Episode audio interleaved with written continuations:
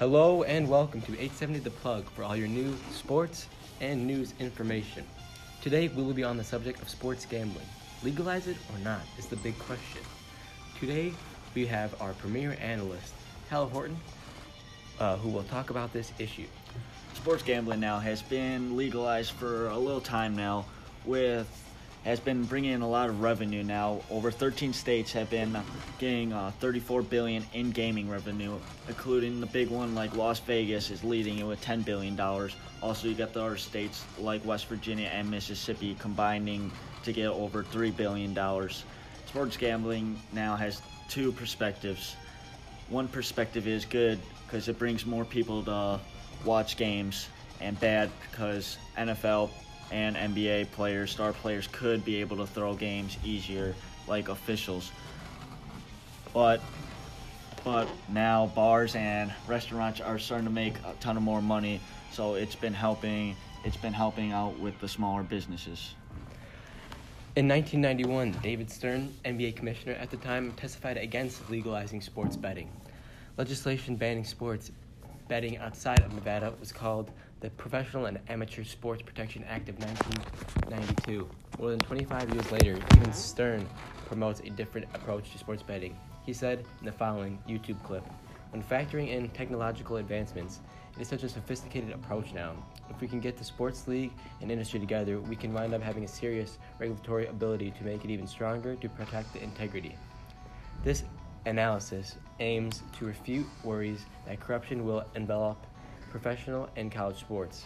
To afford oversight personnel, the NBA is asking for 1% of state profits to pay for that staff, which is approximately $2 billion if each state chipped in.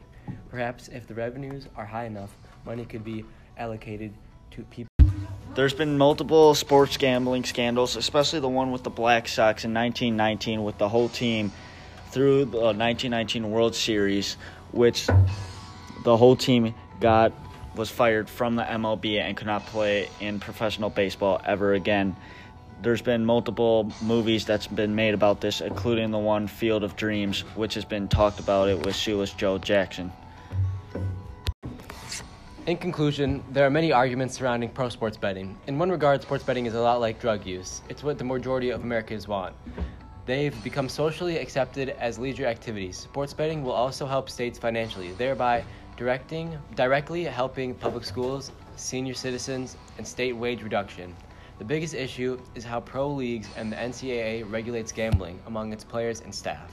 Also important is how each person involved in promoting or benefiting from legalized sports gambling can help those who unfortunately become gambling addicts. Another issue is the financial disparity in college football. The, competitive, the competitiveness of college football is a real concern today. In five years, the gap would widen if certain schools receive the lion's share of sports gambling profits. Whether you like the Supreme Court's decision or if you loathe those six justices who voted for sports gambling, it's emphatically here to stay. Now passing the mic over to Will Kavner talking more about sports betting. Sports betting equals less disparity in college football. In addition to the NBA, virtually every professional league will be trying to cash in on sports betting. The Seattle Times also reported that NCAA conferences like the Pac 12 will be seeking profits from fans who wager on their games. That is potentially millions of dollars in the form of an integrity fee going to the Power 5 conferences. What is concerning to fans, in addition to the integrity of amateurism, is the competition level across the board in college football. When Power 5 schools rake in $6 billion and all other schools combined for only account 4 billion in revenue, it stands to reason that the disparity in college football is widening. That won't change with sports betting. The Power 5 conferences can clean house regarding integrity fees. Would Ohio State be content with the same amount of betting revenue as Buffalo? More gamblers bet on Ohio State games. You think Ohio State, in addition, would attempt to negotiate for more? Small schools will receive the same benefit from the Supreme Court decision as the WNBA would in the professional league market. That means less competitiveness and disparity in college football with regards to funding. The bigger, more popular schools will bring home the paychecks, while small schools in the WAC or MAC are, are outside looking in. Thank you for listening in to our podcast today on 870 The Plug. This is yours truly, Will Kavanagh, and Tyler Horton. Thank you.